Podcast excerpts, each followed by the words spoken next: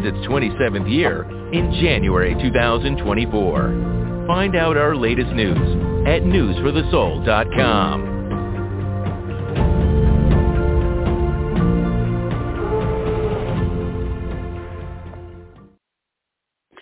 And glitch of the day, show intros, missing all of them. So next up, it's Conscious Parenting with Sandra and family. Let's bring them on to reintroduce their show themselves and what's up for today. Welcome back, guys. Thank you so much, Nicole, and happy February already. This year is flying by. So I want to welcome you, Conscious Parenting Show. I'm Sandra Jones Keller conscious parenting coach and author. Joining me today are my husband Thomas and our 18-year-old daughter Mecca. Say hello, guys. Hello. Hi. So we're broadcasting live on News for the Soul Radio. Email your questions to on the air at telus.net or call in to 646-595-4274. Maybe you have questions about discipline or bedtime or tantrums. Whatever is on your mind, we'll do our very best to answer it.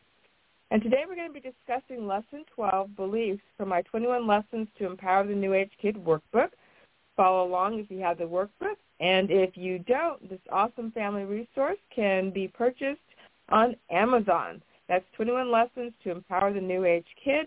You know, I love this workbook because it's easy to use and teaches your kids life skills that extend beyond the classroom. All right, so we're actually just going to jump right into it.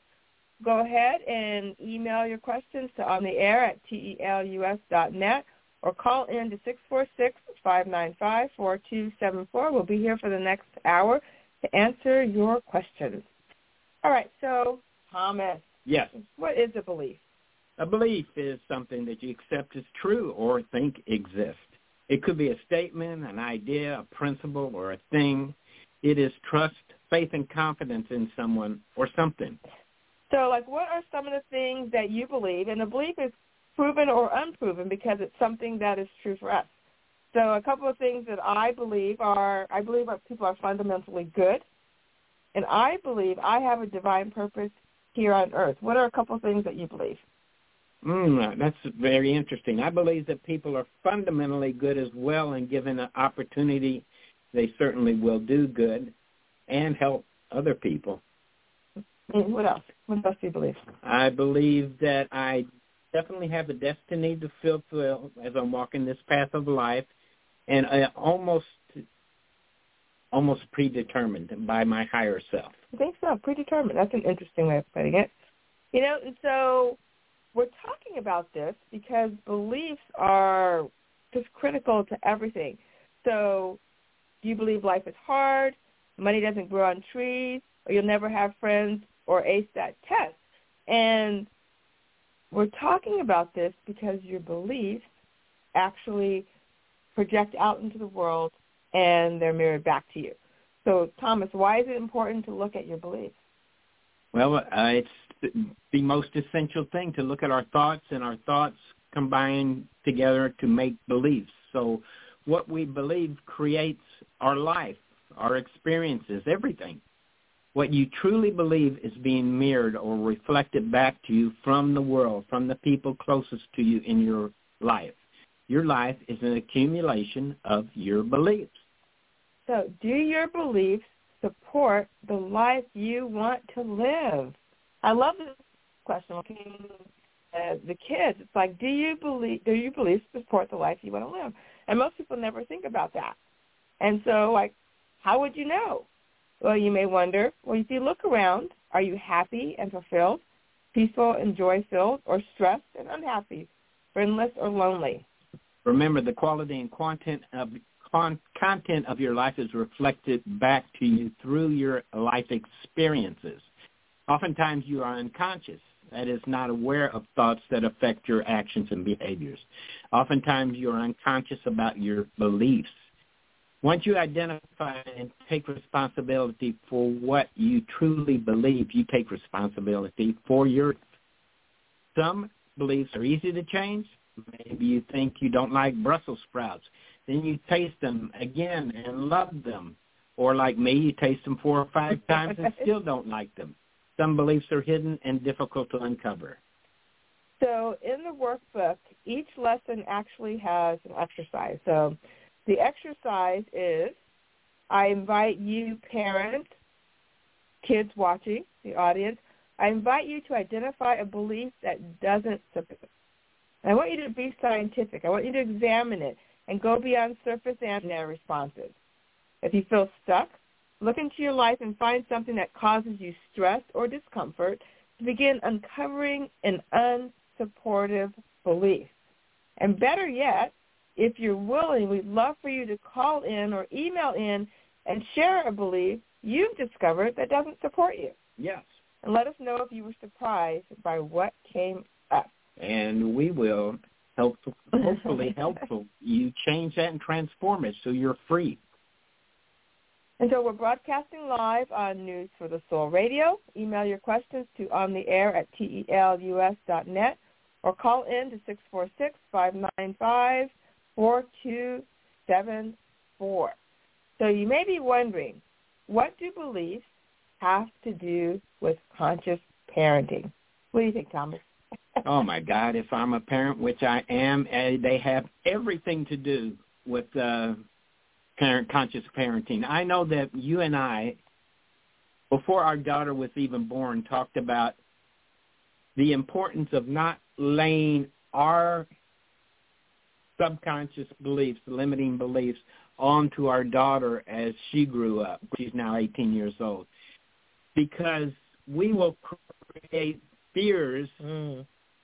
We will come at her from a belief of fear mm-hmm. that will cause that opportunity of fear to incur in her life if we're not mindful of it. Plus, we believe that she's a sentient being and that she has her own life path to walk so that to keep our limiting beliefs mm-hmm. out of her face, the more freedom she'll have to fulfill her life purpose. Yes. One thing I've seen, like over the years, is maybe I'm talking to a mom and I notice that they talk a lot about being anxious. Oh my gosh, I've got anxiety. I'm so anxious about this. And then as their kid gets older, what happens? The kid starts talking about being anxious and anxiety. And they're taking this as, oh, there's something wrong with my kid, or this is just a natural progression without realizing that they are anxious, they have a belief in anxiety, and now their kid is projecting that back to them. And so as a parent, I want to deal with my fears. You my want an example of exactly what you're saying? Sure. Go for it. Then we're going to cut right to the chase. okay. I love this program because I don't look until a day or two before the program what the topic's going to be because I want to see what my higher self has okay. been delivering over the past few days. I just had the memory actually this morning about when I accused my daughter of being a minimalist in this way. I think it was in the kitchen. I saw her washing dishes or something, and I said, "You do the just the minimal to get by." Mm. That's what now. Let's be very clear. That is all my projection. What she was doing is this just what she was doing. what was that? I put the meaning on it, huh? What was she doing? Just washing dishes, or yeah, just something like that, okay. washing the minimum, minimum amount of dishes. But my projection was that she was just doing enough to buy and that was months ago I said that to her, but it's always stuck in the back of the, my, my mind. Why did I say that? And today it just came up since everything is a mirror reflection of our own personal consciousness.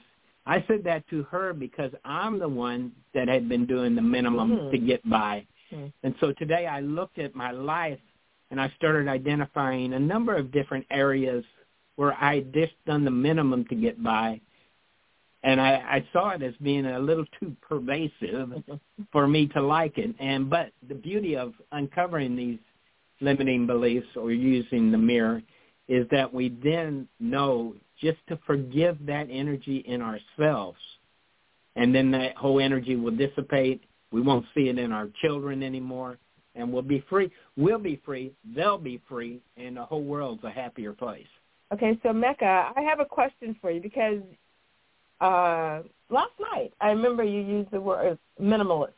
Yeah. Again, um, and I had always used that term in relationship to things, like people, like a minimalist house would be you walk in and maybe they have a sofa, a chair, and a table, like and nothing else. So just very minimal. Um, or you're an artist, and so a minimalist painting would be something that's very sparse, I would think. Yeah, just a circle on a page or So a Mecca, square. do you remember Daddy call asking you if you were a minimalist, or actually accusing you of being a minimalist a couple of what did you say months ago or weeks ago? Maybe even a year ago. Um, not really, but like I could see that happening, but I don't remember the exact interaction. I don't want to. No more. I don't want any more follow up on that. What do you mean you can see that happening? like you accuse me of stuff all the time. Like, where'd this thing go? I don't. Oh, good one. Mecca, where'd you All right, that's enough remote? about that. on Let's the fin- couch. That's a good one. And so when he asked you that, so I know you were saying that you don't remember, but how were you offended by him minimalist, or you're just willing to do the bare amount of something? I wasn't offended. I was like, I was washing dishes apparently, so. I was just doing what I was doing, and Now, I'm saying it's not about what the other person's doing. It's about what I projected the meaning onto what they were doing. It's part of my consciousness, not necessarily her consciousness.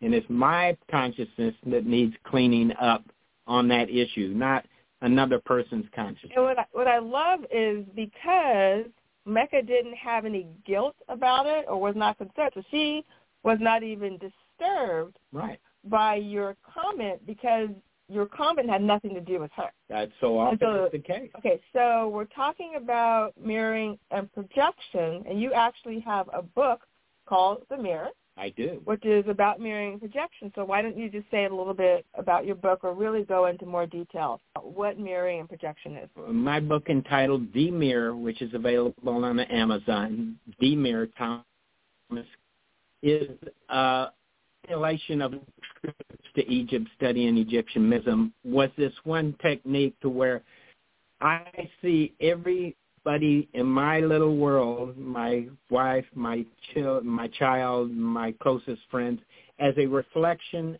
of my own consciousness. Each each one of them some of the things they say or do I'm going to like, and that's fine. That's a reflection of my consciousness. Some of the things they're going to say and do I don't like, and that also is a reflection of my consciousness. So if I'm disturbed by what a friend or my daughter or my wife is doing, it's my consciousness that is disturbed. And that's where I need to go in and do my self-forgiveness so that that energy will dissipate and then we'll all be free and I have more energy to live life and enjoy free. Absolutely. Because this really is about freedom. And so when you think of conscious parenting, conscious parenting is freedom for you Yep. and it's freedom for your kids. Yep. Because when I'm or if I'm parenting from a certain belief that may or may not even be true, I'm going to be a certain way with my daughter. Mhm. Mecca, how do people reach us? You can email your questions to on the air at net or call in at six four six five nine five four two seven four. Okay, and since you're already talking, Mecca, so the topic is beliefs. So I want you to share a little bit about beliefs and how that impacts your life. For example, you just applied to college, and from what I hear, you know, a lot of kids apply to, I don't know, at least five colleges. I've heard someone that applied to 26 colleges. So how many colleges did you apply to? Two. okay. And why did you only apply to two colleges? Well, I had uh, I had a whole bunch of colleges on the list, and then I narrowed them down based on what I was looking for and the region. And then we went on a college tour, and then I narrowed it down even more because I got to you know actually experience being on the campuses, and so it was in the end just two colleges that I really liked and to like actually see myself going to. Mm-hmm. And one had like a 30% acceptance rate, which is, you know, the one I got into. And then the other one had like an 80% rate. So I applied to both of them. And I didn't submit test scores, which is like, you know, a big thing into um getting into colleges, but I didn't submit test scores. So I was running on full just belief in myself that I could get in, even though I didn't submit test scores. And I wrote essays. We filled out all the forms. So really, I just believed in myself. So I was like, I want to mm-hmm. leave Florida and I want to go to a good college that's like still close by, but not too mm-hmm. far away. So mm-hmm. it was just so, and I and I love that. When I shared that you had only applied to two colleges, I got some feedback from people like, well, basically, is she crazy? You know, why only two colleges? But what I saw in you was a very clear intention and a very and a very clear belief in yourself that you could attend the college of your choice, and you actually were accepted into both colleges. And so that's what we're talking about, parents. We're talking about a belief, and so we instill a certain level of confidence and courage in our kids, and then we need to step back because your process to us looked a little crazy. You know, when we asked you what you liked about the school in Virginia, and you said the architecture. And we're mm-hmm. thinking, okay, this kid is selecting a school based on architecture, and it turns out it has everything that you wanted. And so when you talk about belief, it's like you believed in yourself, we believed in you, and then we had to step back and trust your process because it turned out that you selected the best school we feel for you. Yeah, let me just chime in here. Okay.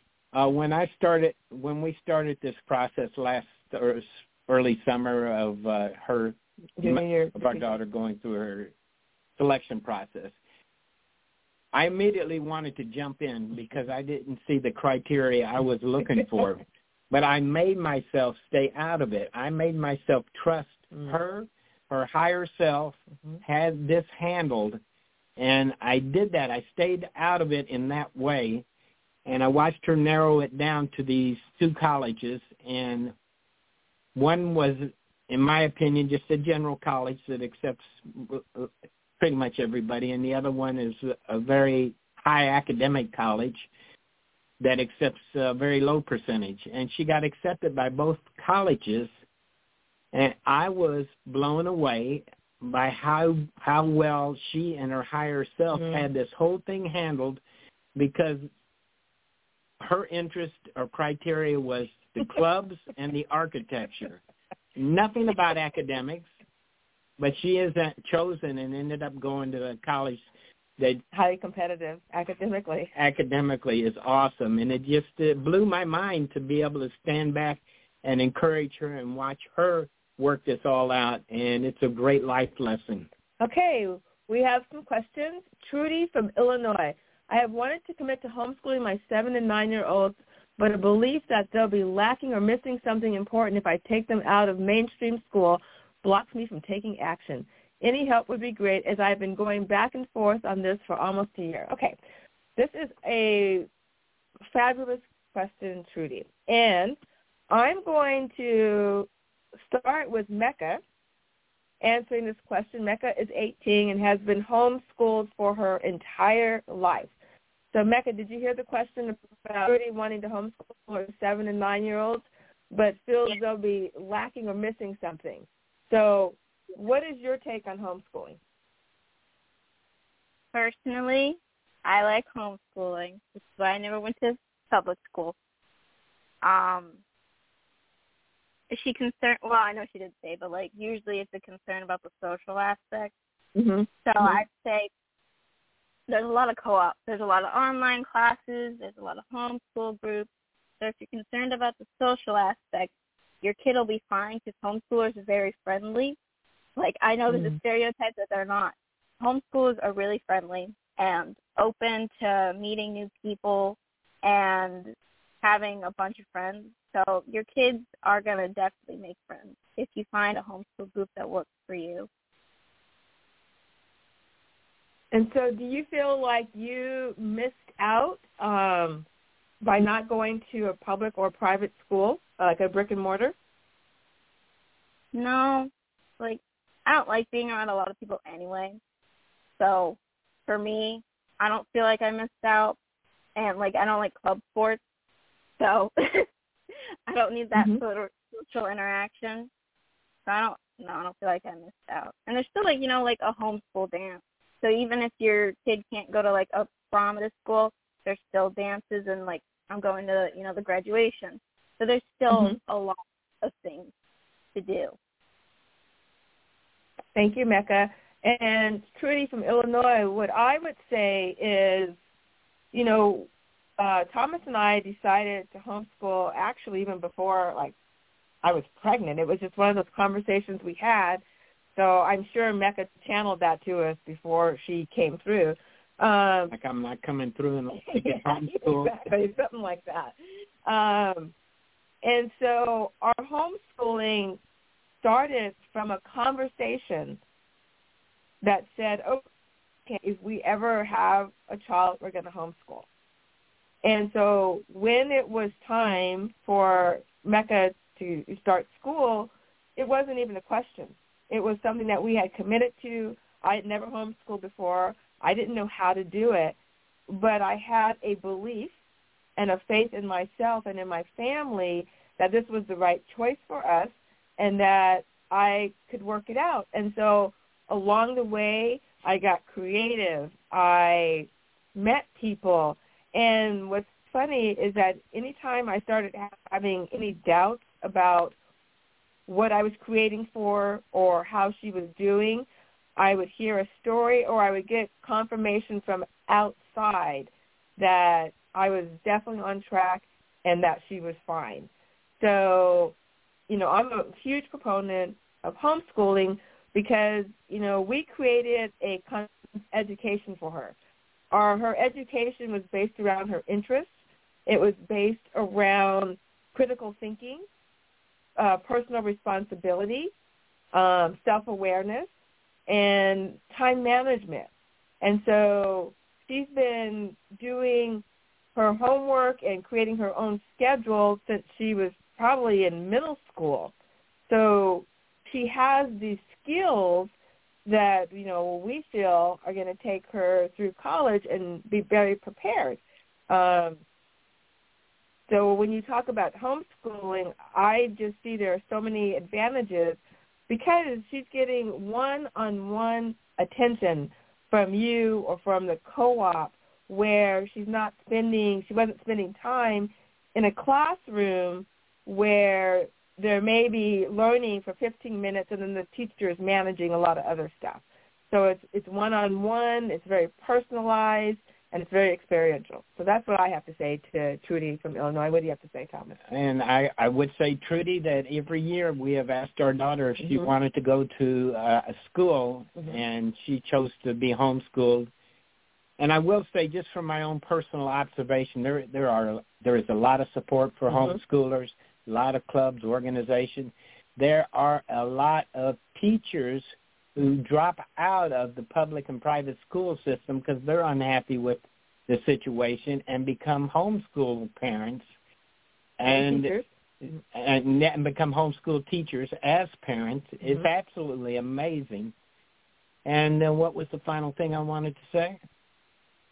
Well, I don't remember, but I think you'll do great at it, Trudy. And you can always give your kids the option after mm-hmm. they've done it a year or two, or whatever you guys agree on, because I have noticed in homeschoolers, just an observ- another observation is they are more diversified in how they dress and how they present themselves.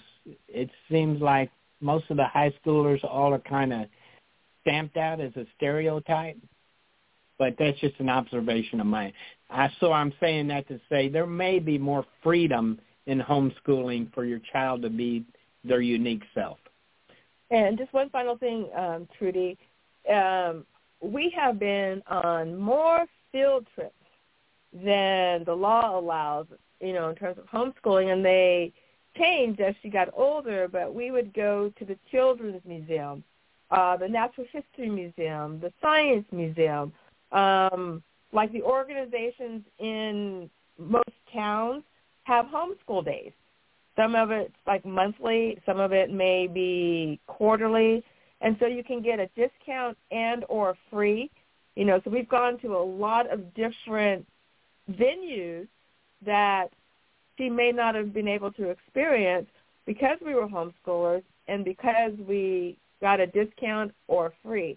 Um, my book, Tips and Trips of Parenting a New Age Kid kind of chronicles our journey of homeschooling. Each of the sections starts with a homeschool section, Trudy. So that's Tips and Trips of Parenting a New Age Kid, and that's available on Amazon. Thank you so much, Trudy, for your question. You want to read the next one? Yes, Lisa, Lisa in Boston. I would really like to change one of my core beliefs that being a single parent is so difficult as I seem to create that each day and it is exhausting. Do either of you deal with that? I don't think either of us deal with that particular belief, but we, I can speak for myself. I've certainly had other limiting beliefs that have been exhausting going on for years and years. So what would you like to say?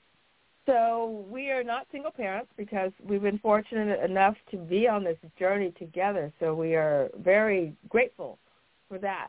Um, but Lisa in Boston, that does not change the fact that our beliefs create our experience. And so if you believe something is going to be difficult or is so difficult, then you're sending that energy out into the universe, and the universe says, okay, you believe it's difficult? Then let me bring you difficult because everything starts with everything starts with a thought. The law of mentalism is the first law in the Kybalion. Everything starts with a thought. And so where I would go with this is you recognize that it's a belief, that it's so difficult. And so then what do you do with that? You start forgiving it. I use a process called Ho'oponopono, which was brought into ancient times by uh, Dr. Hew Len, and you can look it up, Ellie and Dr. Len. And so it's four simple phrases. I'm sorry. Please forgive me. I love you. Thank you. And it goes in and it starts scrubbing and healing your inner child and looking at and erasing these memories that you have that are creating being a single parent is difficult. Um, and so I would start with the forgiveness work and then also, you know, like each day set an intention to have fun, to enjoy your parenting experience and let that intention pull you into fun because right now the intention or the belief that this is difficult is what's kind of guiding your life. And so it's going to take some discipline to start saying, okay, I get that I believe that. I'm going to forgive that. And I want, and I'm going to create something else. And so that something else could be parenting is fun. I've got plenty of support. Um, I, you know, I am good at this, it's easy. So whatever it is that you want to create, start making those intentions. I remember that I had a belief that because I was a mom, I couldn't have my own life or I couldn't do what I wanted. And so that belief was a self-fulfilling prophecy. Uh, I felt like I couldn't start a business. I couldn't write a book. I couldn't do anything because I had this belief. And so once I was able to identify the belief, forgive the belief, and then start creating an intention that I can have it all, that's when life started changing and I was able to write four books. I was able to start a coaching business. And I was able to start, you know, kind of doing things. But I had to change my beliefs. So, Lisa, I know that's different than being a single parent, but a belief is a belief, and our beliefs are creating our life like we started from. Yes, Lisa. And Lisa, I'd like to say that in your case, it's, the belief is being a single parent is so difficult. And yet other people, they'll pick other things to be so difficult mm-hmm. and create that as difficult. So might I suggest something I'm doing for myself now um, is that I'll observe myself throughout the day and three, four, five o'clock, I might notice my body is getting tired or sore or something. Then I used to and used to wait for uh my wife to love me before I feel better or my daughter. But then uh, I've been thinking, well, how about if I supply the love to myself first and just mm. see what happens that way? And I've been using that in the afternoon when I used to feel this lull. And I tell you, it really does work. And I feel so much freer in not having to wait for somebody else to feel loved and loving. And so just start with any little thing like that. That's good. And give that a shot. I think it might be very beneficial. Thank you, Lisa in Boston. Let's see if we have any other questions. Okay. Mecca, how do people reach us? They can email their questions to on the air at telus.net or call in to six four six five nine five four two seven four. Okay, so we're going to continue talking about, um, but before I do, so beliefs is lesson 12 from the 21 Lessons to Empower the New Age Kid. And so some of the benefits of this workbook are your children will gain tools to help them regulate and ease stress and anxiety topics will help them recognize their emotions and teach the power of their thoughts.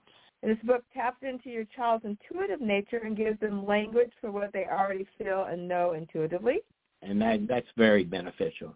The novices and experts can easily use Each lesson has facilitated the beginning of the section to assist you. And this book shows kids how powerful they are through their thoughts and words provides tools to navigate and succeed in the world. And it fosters thinking outside of the box and encourages kids to think through ideas until they make sense to them.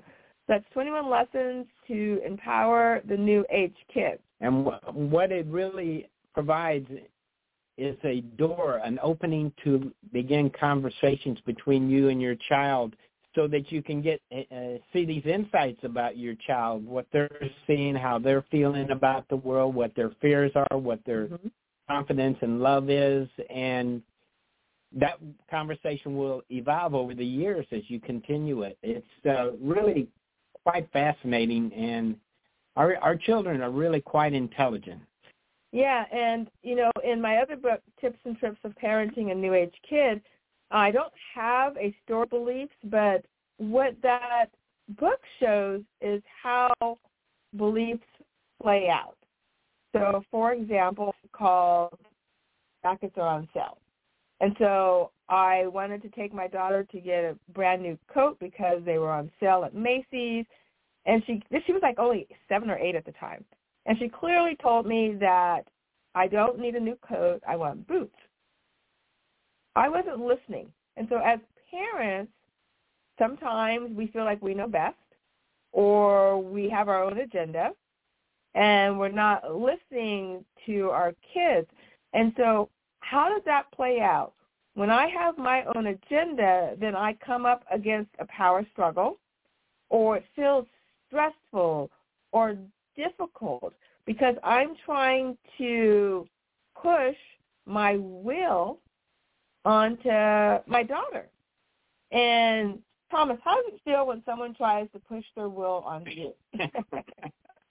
you know what? I automatically resist it Mhm. without even thinking about it because the energy Mhm. pushing and so energy immediately becomes pushing back. There's even a Star Trek episode about this very thing. I don't remember the Star Trek what is Yeah, they have there's this thing in outer space, they can't identify it, but it's coming towards them. And as they put up their defenses, Oh. it continues to come towards them. Mhm. And as they shoot torpedoes at it, it continues to come towards them. And then finally they decide to drop all of the Mhm. shields and energy stuff, and the thing just dissipates and goes away eventually. Oh, really? Yeah, it's a great metaphysical story. And so my belief, so if I believe that my child is my property or that they must do what I say or that I'm always right, then I'm going to parent from a certain space. Yes. I'm going to try to project my will onto them. Good And then if they push back, then I label my child as difficult or uncooperative, which is what I did in the story about the jackets because Mecca clearly told me that she was not interested in a jacket. I had my own agenda. I did not listen.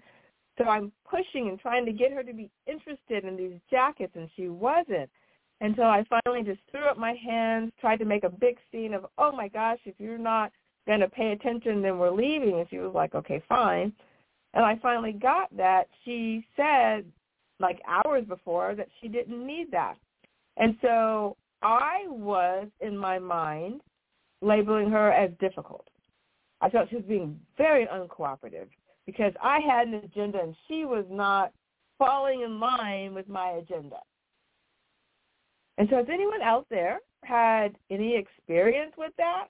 Mm-hmm. Come on, let's own up because we're talking about conscious parenting and conscious parenting is not about being perfect or not making mistakes. It's about when I do make a mistake, I own up to it. I see my daughter as a conscious, intelligent being with her own life purpose. And when I remember that, then I treat her differently than I would if I felt like she was here to serve me or she was here because I wanted to be a mom. So it's nothing like that. So I feel my purpose as her mother is to guide her, to be a way show her, to open up opportunities to support her in her vision. Because too many times I see parents with their vision of their life, they're projecting that onto their kids, Mm-hmm. and then what happens? It just becomes a mess. The kids don't like it and don't even know words often to Mhm. use about it. But the energy is, uh, you know, I don't like this, and you automatically just resist. I mean, when they tried to make me take piano lessons as a child, I wasn't interested, and it got ugly, and and it because I resisted so much. But uh, I ended up playing music for 10 years professionally after that when I did love it. Mhm. So, you know, I can only suggest that be very careful about running personal agendas and unfulfilled desires Mhm. onto our kid. Children have their own life purpose to live out. And we're either support and love them and help them with that, or we're going to cause trouble and delay the process. Because either way, you know, they're going to push. They're going to push back, and they're pushing back because it's an internal impulse and connection that they have. Like the the new age kids that I've noticed are far more attuned and aware and connected to their higher self, to the universe. So they may not call it God or they may not call it spirit, but there's an awareness and a confidence that I've seen in this generation that is very different from when I and so when parents are trying to paradigms, do as I say you know, speak when you're spoken to, uh, my way or the highway. You know, there's, there's an endless list phrases. It, it just doesn't. I don't even think it feels good energetically as a parent. Cause I know that when I'm pushing my agenda, it doesn't feel good. And then my daughter just pushes back or just ignores because it's like she can tell I'm running my own agenda, and so it becomes a mess. And then you know you start labeling your kid as uncooperative. I have a question for you. What's the question? Why did you want to talk about belief? Because I think beliefs are the foundation of creating a powerful life. Because I, you know, I talked about the law of mentalism. Like Mhm. everything starts with a thought. Right. And belief is nothing more than thoughts coming together and then going unquestioned after it turns into Exactly. a belief. And so when I believe something, whether proven or unproven, I'm operating as if it's true. And then I'm projecting that out into the world and then it's being mirrored back.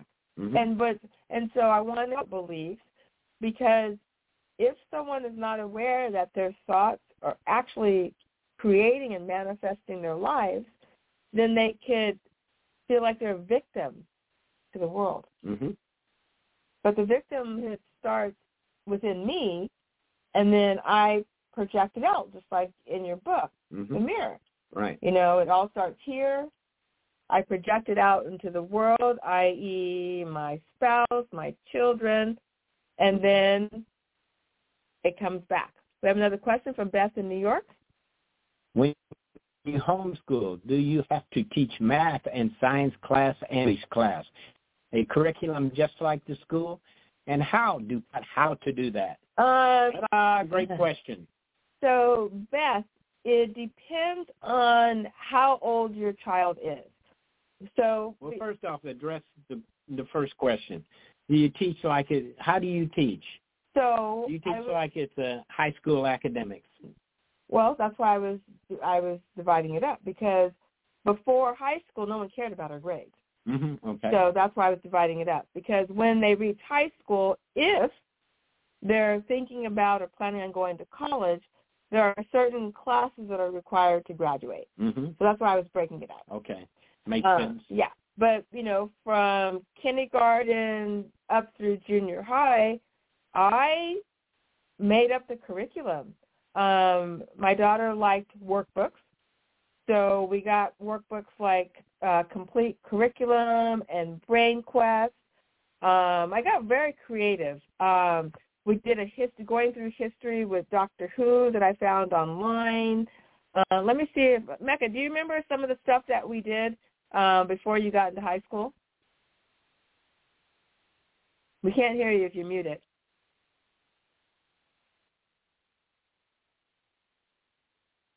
Okay, I guess she's muted. Um, but I was very creative in the things, and I followed her interest. So if she expressed an interest in something around science, then I would find a science. At one point, she was very interested in Lego, so she was part of a Lego club. And Legos are actually excellent playthings because they're like engineering and they're creative and they're building. Um, what happened? Your phone wasn't working. No, I wasn't muted. Oh, okay. We could just we couldn't hear you then. So we're talking about do you have to teach? So I was asking um, before high things that we did um, for you to learn. I know I talked about you like workbooks. And what Field trips. trip. Lots. Oh, Field trips, um, Doctor Who, um, co-op. co-op. Yeah. So so there's a there's I mean Beth, as a homeschooler, you create your curriculum. So every family, you can take a hundred families, place them in the room, ask them about homeschooling, and you can get a hundred completely different answers. Because you've got homeschooling, you've got something called unschooling, and then you've got a variation of things in between. So before, while she was in middle school and below, to teach math and science. And so even for me, even though it was homeschooling, I kind I led her to make sure that she had the skill that she would need if she wanted to go to college. So that was always in the back of my mind. And then you've got some people that unschool. Do you know what do you know about? Do you know that unschools? I don't know. So unschooling is where it's definitely student led. There's some like there's maybe they spend a lot of time outdoors. They um may you know they may cover the basic subjects and then they make up a lot of stuff. Um, but for us, when she got into high school, because I knew that she wanted to go to college, then we geared her education to being able to go to college. And so then she did the uh, online school, which taught the basics, and then we still did a co-op. And so how do you figure it out? You talk to people. There's so many. Join a homeschooling club. You join a homeschooling club. There's um like we're in Florida. There's the Florida Parent Educators Association. Um, there's a that's a statewide organization. There's other resources. So there's statewide resources. There's local county resources. There's a ton of Facebook groups. Um, like when we got ready to apply to college, I joined a college confidence group on Facebook. So there's a lot of resources out there, and your curriculum will fit your family. And you figure it out by talking to your kids, by following their kids, by being innovative and creative. Some people use a, a full curriculum, and we never did because Mecca liked workbooks and stuff. So I hope that answers your question. Yeah, Beth, I would say if you join a homeschooling group, you're going to find tremendous resources. Mhm. We met our um, science teacher with a master's degree who uh, dropped out to homeschool their children, and their daughter's the same age as ours. So she's been teaching for a long time to my daughter. And then uh, I think Lindsay is an English master, Mhm. dropped out of the school system to homeschool. So there's there's just so many different resources, and the beauty of it is you get to make it up with your child and see where they excel and how how they work, and they learn a lot more responsibility Mhm. earlier in life because they're responsible for getting their homework done. And it's, you know, I think it's more interesting too because they're you're working with them. I mean, I remember when Mecca was learning to write, and we did the Doctor Who um, curriculum that I found online. We would watch a episode of Doctor Who, and then there was questions, and then she would have to do an essay, and we would talk about her essay, and she would revise her essay for you know looking at mastery. So it wasn't about just turning in homework. It was okay. Why is this not working? What's your theme? What's the topic? What's the structure? And so we would sit down for hours talking about how to write an essay, um, critical thinking. When we did astronomy, uh, we did um, a curriculum that, from a teacher. And then after that, I found something on master class from uh, Dr. Neil deGrasse Tyson on critical thinking. And so for the last part of that co-op, we did his critical thinking exercises, which were just phenomenal. We went through his class. And so you you can have fun with it. And, you know, we did a lot, a lot of field trips that we did with our homeschool co-op and on our own. So there's just a bevy of resources for you, Beth, in New York. And, you know, you just a commitment. And then from there, you just kind of figure it out. Thank you, Beth, in New York. Anything else, Thomas? Yeah, a lot of our homeschooling has happened organically and trusting that the right people show up at the right time, which is part of conscious parenting. And by golly, by gosh, they certainly have without our searching too hard. And then there's tons of um, teachers from school systems who Yeah, absolutely. And I did run up against um, some math stuff. You know, I just I went out and found a tutor to support her. So just like if she was in school, um, we did tutor. So let's see. Nicole is suggesting that we do more on homeschooling. Yeah, homeschooling is one of the biggest, I hate to call it a trend because we've been doing it for 15 years, your whole life. So it's, you know, it's us. But it's become very popular because there's a lot of things going on in the school system. That parents and kids don't want to be a part of. Yeah, parents and people, you know, want to direct their child's education in a way that they feel supports their family. Mm-hmm. Um, and so that's why we did. So each year, we would ask you, Mecca, if you wanted to homeschool.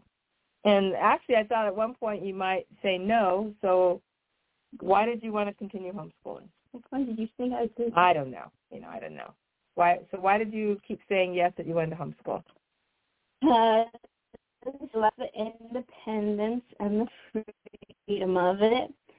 And I didn't need school for seven hours or like wake up very late mm-hmm. or deal with all the people and all the drama. I go on field trips too. There's like more variety. Yeah. Yeah, and it just it works. It suits your personality, I think. And so, what, can you talk about were there any drawbacks to being homeschooled? Because you, um, what I loved about you is like if you saw we found some camps for you, or you would go outside the homeschool group. What, so, what was your experience when you like did the ice skating camp, or when you did camp the uh, camp for science camp, and you were the only homeschooler? What was your experience like for that? Fine. They don't. They can't tell I'm a homeschooler. like unless I tell people, they don't know. So your kids probably not going to stand out, but they're not going to be like made fun of because they're homeschooled. They're just going to like get asked weird questions like, "So do you stay in your pajamas all day?" Um, but otherwise, like it's fine, you know. I meet new people and experience different subjects and topics. That's it. Um, yeah. Okay. So do you feel that you missed out on anything not being in school? No. well, homeschooling information. That seems to be a common theme.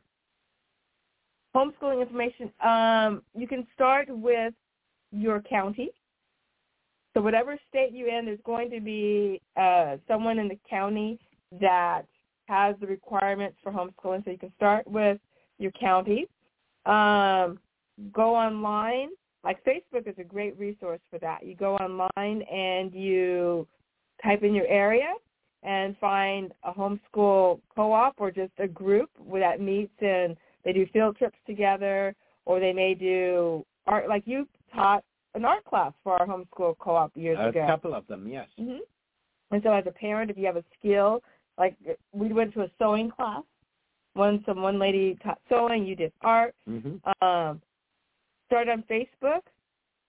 Reach out to the county. Uh, reach out to the state. There's going to be a state organization that has homeschooling information. Like in Florida, it's Florida Parent Educators Association, and then there's another major school organization, and they. The good thing about those kinds of groups is they have like the laws and the requirements and all of the legal stuff that you may have a question about, and then they also have supportive stuff.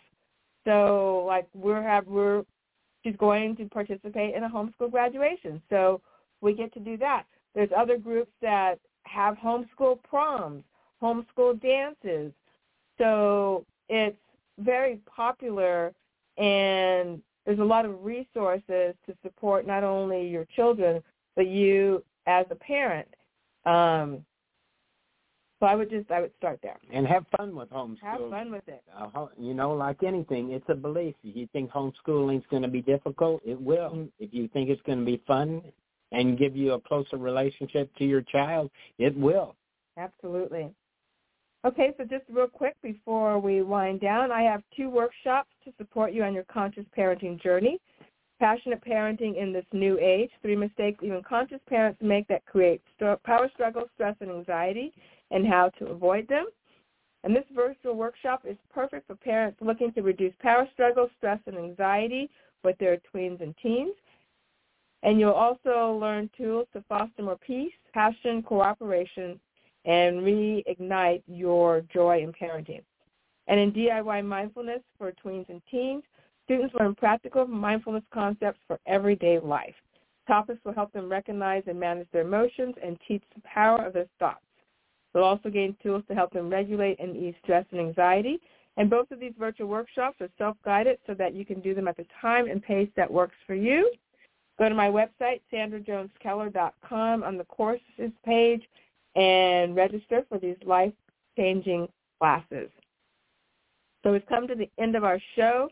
Thank you so much for joining us and for the wonderful questions today. And thank you, Thomas and Mecca, for being here. The Conscious Parenting Show is live the second Friday of each month at 6 p.m. Eastern here on News for the Soul Radio. Please visit the News for the Soul archives for more enlightening shows. This was our 22nd show. So you've got 20 more one, 21 more shows to catch up on. That's it for tonight. Have a wonderful day and happy parenting.